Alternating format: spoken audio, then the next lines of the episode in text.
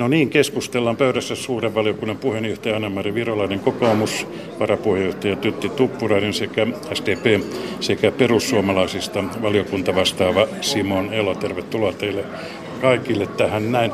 Otetaan käsittelyyn ennen tätä suuren valiokunnan tämän päivän teemaa. Tuolla istuntosalissa on 40 minuuttia sitten alkanut voisi sanoa suuri verokeskustelu. Lähetekeskustelussa ovat yrittäjävähennys, perintö- ja lahjaveroesitys ja kiinteistöverotusta koskevat hallituksen esitykset.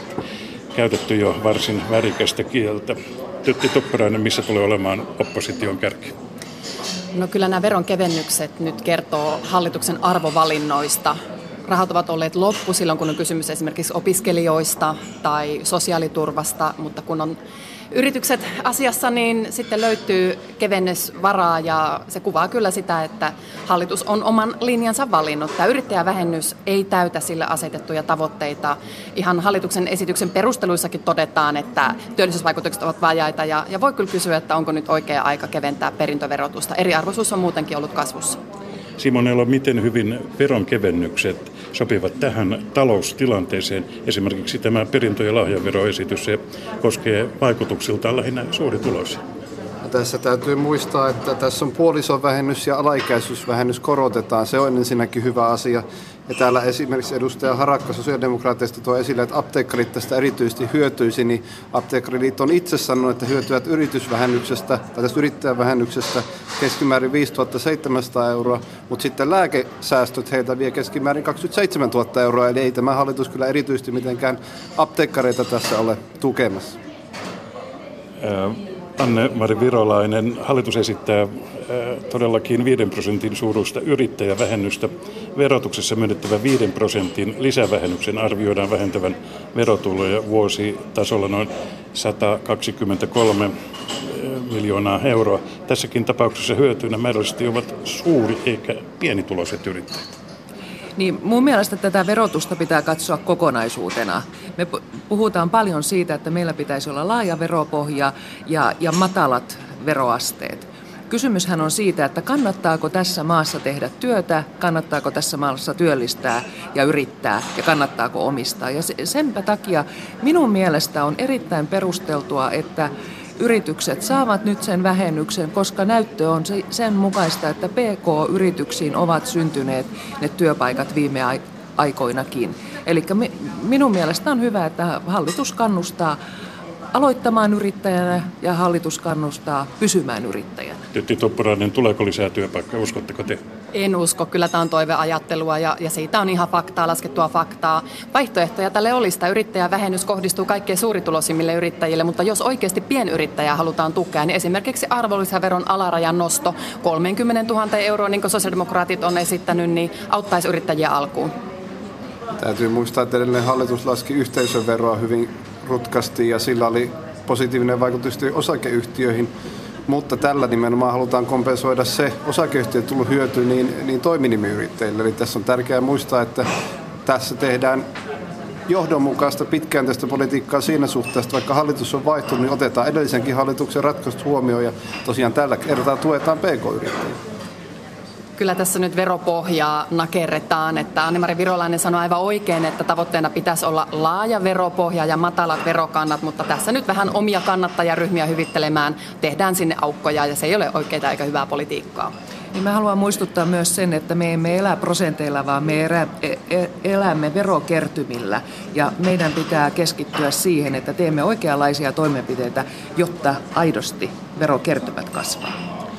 Kuten äh, mikäli vanhat, vanhat merkit pitävät paikkansa näistä verotukseen liittyvistä kysymyksistä, tullaan vielä tämän syksyn aikana täällä eduskunnassa puhumaan pitkään ja hartaasti, mutta mennään äh, tuohon äh, suuren valiokunnan tämänpäiväiseen julkiseen kuulemiseen. Siellä puhuttiin EUn tulevasta kehityksestä. EUn seuraava huippukokous on itse asiassa pari viikon kuluttua ja siellä tulee esiin tämä Euroopan unionin tila- ja kehitystarpe. Mutta miten te näette tämän tilannekuvan? Mitä on nyt tulossa? Suuren valiokunnan puheenjohtaja Anna-Mari Virolainen.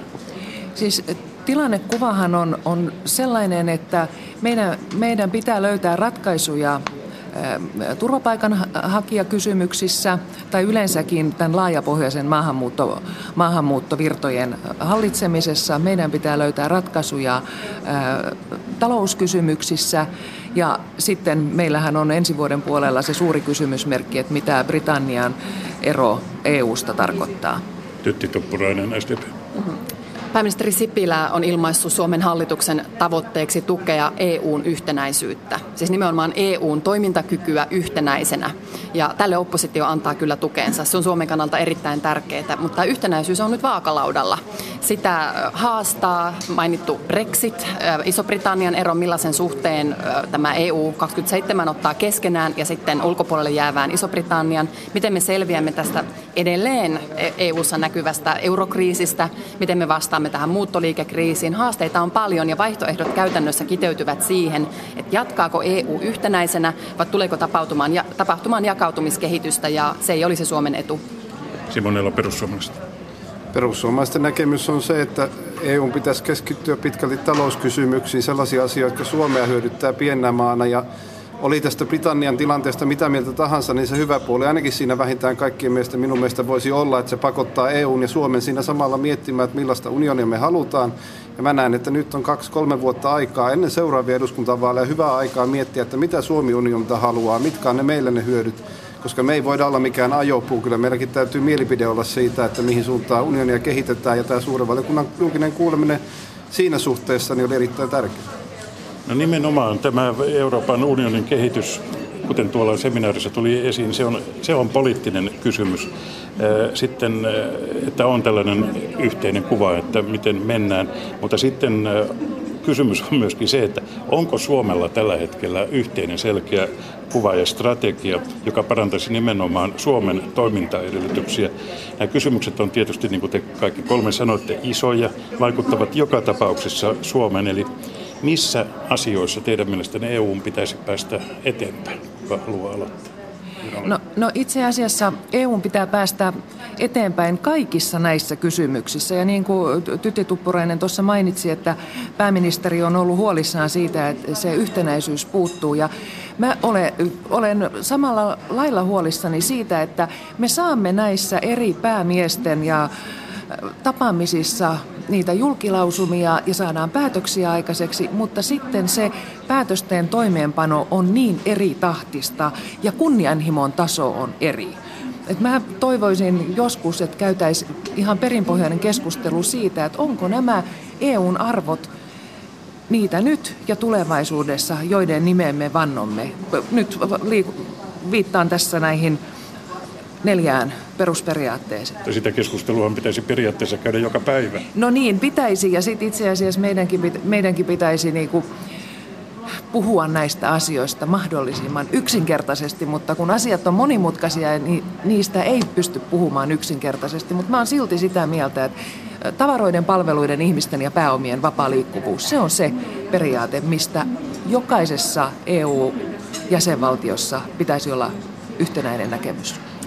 Tämä puheenjohtaja Virolaisen kanta nyt vähän alleviivaa tätä Suomen hallituksen toimintatapaa. Se on tämä pitäisi, pitäisi sitä, pitäisi tätä, mutta oikeasti ponnekkuutta toimia tänne eurooppalaisen yhtenäisyyden puolesta niin on valitettavan vähän ja, ja tätä me oppositiossa nyt peräänkuulutamme hallitukselta. On Suomen etu, että EU pysyy toimintakykyisenä, löytyy yhteiset ratkaisut muuttoliikekriisiin. Suomen etu ei missään tapauksessa ole se, että jäsenmaat käyvät ikään kuin keskenään jatkuvaa kilpailua siitä, että kuka sulkee ovet kaikkein syvimmin ja, ja, ja tiukimmin pakolaisilta, vaan Suomen etu on se, että taakkaa jaetaan yhteisesti ja myös ihmisoikeuksia kunnioitetaan ja, ja Eurooppa säilyttää inhimilliset kasvonsa. Samoin tämä eurokriisi, Suomen etu on se, että meillä on toimiva pankkiunioni, missä valvonta toimii ja on yhteiset järjestelmät mahdollisiin ongelmiin. Tällaista politiikkaa meidän täytyy ajaa ja sen aika on nyt.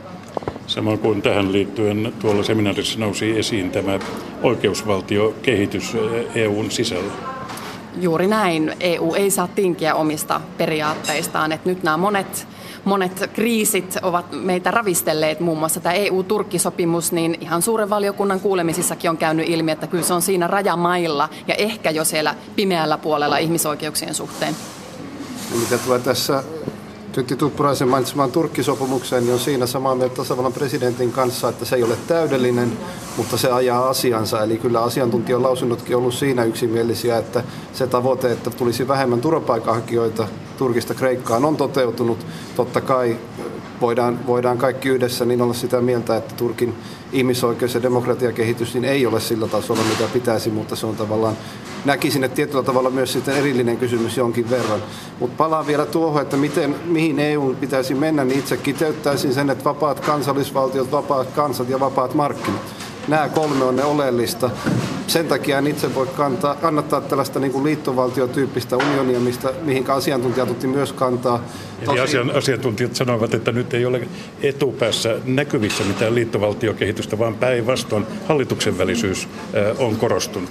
Et tosin siihen Juha Jokela ulkopoliittisessa instituutissa sanoi, että, että myös tämä hallituksen välinen toiminta, niin sekin voi syventää integraatiota, eli, eli tietyllä tavalla liittovaltiokehitystä, että se on niin yksiselitteistä, mutta, mutta näen, että tärkeää on kuitenkin tämä kansallisvaltion idean säilyttäminen ja, ja sen näkeminen, että se on se perusyksikkö. Ja sitten nämä vapaat kansallisvaltiot toistensa kanssa käyvät vapaasta tahdostaan yhteistyötä, niin kuin EU on sinänsä hyvä perusajatus alun perin ollut, mutta minusta vaan tuntuu, että se on koko ajan livennyt kauemmas siitä. No nyt kyllä voisi kysyä hallituspuolue perussuomalaisilta ihan sitä perimmäistä linjaa ja käsitystä siitä, että mikä on Suomen etu. Tämä kansallisvaltioiden ja kansallisen edun korostaminen, tämä hallitusten välisyys, mistä asiantuntijatkin tänään puhuvat, niin se johtaa pahimmillaan tällaiseen konferenssidiplomatiaan se on, Konfere- se on hieno sana ja tarkoittaa raadollisimmillaan sitä, että EUn suuret jäsenmaat ovat ne, joiden painoarvoja, joiden ääni kuuluu. Ja voi kysyä, että miten Suomi siinä suurvaltojen maailmassa, suurvaltojen Euroopassa saa sitten omat tavoitteensa kuuluviin. Nämä tutkijat varoitti myös tästä EU-vastaisuudesta. Siis enää ei puhuta EU-kriittisyydestä, vaan EU-vastaisuudesta. Se saattaa murtaa tämän koko unioni. Perussuomalaiset jatkuvasti flirttailee tällä kysymyksellä. Palataan siihen tarkemmin. Itse asiassa siinä kuulemisessa tuli kyllä hyvin selvästi esiin se, että ihmisten usko EU-instituutioihin on ihan yhtä hyvällä tasolla kuin omaan kansallisiin poliittisiin järjestelmiinsä, itse asiassa vähän jopa, pare, parempi. jopa parempikin. Et, et kyllä meidän poliitikkojen nyt vaan myös niin pitää omalla käytöksellämme osoittaa se, että meihin ja meidän edustamaan järjestelmään voi luottaa. Mä sen verran haluaisin, haluaisin kyllä väittää vastaan Tytti Tuppuraiselle tästä, että tämä hallitus on tämmöinen pitäisi pitäisi hallitus. Ei todellakaan. Meillä on aivan selkeät linjat mitä me puolustamme, ja siihen kuuluu erittäin vahvasti ihmisoikeudet, oikeusvaltioperiaate ja demokratia. Kyllä muistan, kun meidän valiokunnan kokouksissa olemme usein antaneet eri ministereille sen viestin, että kun seuraavassa kokouksessa käydään Puolan tilannetta läpi tai Unkarin tilannetta, niin välitätte vahvan viestin siitä, että sananvapauksia ei poljeta tai mistä on millä hetkellä kysymys. Mutta se sellainen aloitteellisuus puuttuu. Meillä on suomalaisilla hyvässä muistissa pääministeri Paavo Lipposen aika, jolloin Suomen vaikutusvalta oli suuri, Suomea kuultiin ja oli selkeä tahtotila kuulua EUn kaikkiin ytimiin. Nyt haluaisin kysyä hallituspuolueelta, että onko tämän hallituksen tahtotila kuulua kaikkiin EUn on, ytimiin? On varmasti. Sanoisin, että jos katsoo viime eduskuntavaaleja, niin nämä kolme puoluetta saivat siinä, siinä nähdäkseni kansan tuen, että on tämä hallitusohjelman mukainen rakentavan kriittinen EU-linjaa, eli, eli Suomi on sitoutunut EU-jäsen, sitoutunut myös euron jäsen, mutta me emme ota kaikkia sellaisenaan suoraan vastaan. Ja näin se pitääkin mennä. Jos ajattelee EUn kehitystä laajemmin, niin se tuli myös näissä kuulumissa esille, että on syntymässä tällainen ulkokehä ja sitten se kova ydin. Itse en näe, että tällä hetkellä olisi Suomen etu olla itse asiassa kummassakaan näistä, sillä ulkokehällä eikä siinä kovassa ytimessä, vaan, vaan vaan ottaa, ottaa se linja, mikä Suomella on mielestäni historiallisesti ihan hyvä ollut, että tämän pitää olla tosiaan itsenäisten kansallisvaltioiden liittooma, ei jonkinlainen liittovaltion tapainen järjestelmä, johon, johon tosiaan itse näen, että oli se sitten hallitusten välisellä syventämisellä, sen integraation syventämisellä tai sitten varsinaisella liittovaltiokehityksellä, niin on Ranskan kaltaisia maita, jotka siihen suuntaan haluaa viedä ja perussuomalaisena niin en sitä hyväksy. Mutta hallitusohjelmaan olen tässä suhteessa erittäin tyytyväinen. Tuota, mä, mä pidän aavistuksen huonona tätä, että heitetään tällaista pelottelua tästä, tästä liittovaltiosta. Et, kyllä mä näen sen, että meidän pitää aidosti olla siellä ytimissä ja, ja mieluusti me voimme käydä niitä suoria keskusteluja Saksan ja Ranskan ja Italian ihmisten kanssa. Että ei, tämä on ihmisten maailma. Niin, jos näitä vaihtoehtoja kiteyttää, niin EU voi mennä jakautuvalle tielle, eli unionimaita lähtee muitakin kuin Iso-Britannia ja yhteistyössä ollaan mukana vähän niin kuin hyvän päivän tuulella eikä vakavasti sitouduta, tai sitten voidaan mennä tämmöiseen niin kuin tiivistyvään EUn suuntaan. Ja kyllä se pienen maan etu on, että EU on vahva, uskottava toimija kansainvälisillä areenoilla. Ja, ja jokainen voi tykänään miettiä, että, että minkälaisessa EUssa Suomen olisi kaikkein paras olla. Mutta minkälaisissa asioissa Suomen pitäisi tällä hetkellä nyt erityisesti toimittaa? Mihin asioihin EU:ssa pitäisi Suomen nyt keskittyä? Simon Elo aloittaa sitten. Meillä on ollut suuressa valiokunnassa käsittelyssä tämä muuttoliike ja siinä on monia ihan sinänsä kannatettavia aloitteita tullut EUn taholta. Eli esimerkiksi tämä Dublin-järjestelmän uusiminen ei voi olla niin, että turvapaikanhakija voi vapaasti liikkua maasta toiseen, tulla esimerkiksi viiden, kuuden turvallisen maan jälkeen Suomeen, vaan että se vastuu täytyy olla sillä ensimmäisellä maalla, jota muut sitten tarvittaessa tukee siinä tehtävässä. Ja on sitten tämä vapaaehtoinen taakanjakomekanismi myöskin näiden turvapaikanhakijoiden osalta. Tämä voi myös hyödyttää Suomea, koska me olemme ulkoraja EU-ssa suhteessa Venäjään. Jos tänne tulisi suuri muuttopaine, niin Eikö se taakanjako pitäisi olla nimenomaan yhteyden? Ihan kahdella sanoa. Sen pitää olla vapaaehtoinen, se on meille oleellista jos se vapaaehtoisuus ei toimi, niin sitten täytyy ottaa velvoittavampiakin keinoja käyttöön. Mutta mä aloitan näistä ihan perusasioista. EU on kuitenkin iso sisämarkkina ja se on edelleen Suomen etu. Valtaosa meidän viennistä suuntautuu EUn alueelle ja toimivat sisämarkkinat, toimivat myös sähköiset digitaaliset sisämarkkinat on Suomen intressissä. Sitten näihin taloushäiriöön pitää kyetä vastaamaan nykyistä tehokkaammin. Kyllä tämä pankkiunionin viimeistely ja pääomamarkkinaunionin viimeistely on Suomen intresseissä ja Simon Elo puhuu tästä muuttoliikekriisistä, niin sillä yhteiset eurooppalaiset ratkaisut, niitä tässä koetetaan hakea. Joo, mun mielestä talous on meille se tärkein. Toisena tulee kokonaisvaltainen maahanmuuttojärjestelmä. Ja, ja sitten siinä kolmantena, niin jos meillä on mitään annettavaa, niin mielestäni Suomen pitäisi osallistua mahdollisimman voimallisesti Syyrian rauhanratkaisuun. Vielä muistutan Suomen ihan perustavasta ratkaisusta. Kun liitymme Euroopan unioniin, niin se oli meille turvallisuuspoliittinen ratkaisu. Että kyllä tämä EUn turvallisuusyhteisö, ulottuvuus on meille aivan keskeinen. Mutta Syyria on osa sitä turvallisuutta. Kahdella sadalla lopuksi, onko eh, euroskeptisyys tai suoremmin sanottuna EU-vastainen populismi Euroopassa eh, lisääntymässä? En, en usko, jos, jos tota, niin, uskon sitä, mitä ne tutkijat ennusti. Entä Simonella? Kyllä, olen itsekin suomalainen rakentavan kriittinen euroskeptikko. Mutta tarkoittaako se EU-vastaista populismia vai mitä? Ei se välttämättä EU-vastaisuutta tarkoita, että kyllä EUssa on hyviäkin puolia, mutta niin kuin sanoin, niin Suomi ei voi olla ajopuu. Meillä täytyy olla visio siitä, mitä EU pitää olla ja oma visioni tässä kerronkin. Me olemme viiden miljoonan kanssa seitsemän miljardin maailmassa, niin jolle me ole vahvasti mukana EUssa, niin mä en oikeasti näe, että mitä voitettavaa meillä on. Näin tuli loppuun hallituspuolueiden edustajien välillä hieman erimielisyyttä. Kiitokset Anna-Mari Virolainen, Simon Elo ja Tytti Tuppurainen tämä tällä kertaa eduskunnasta.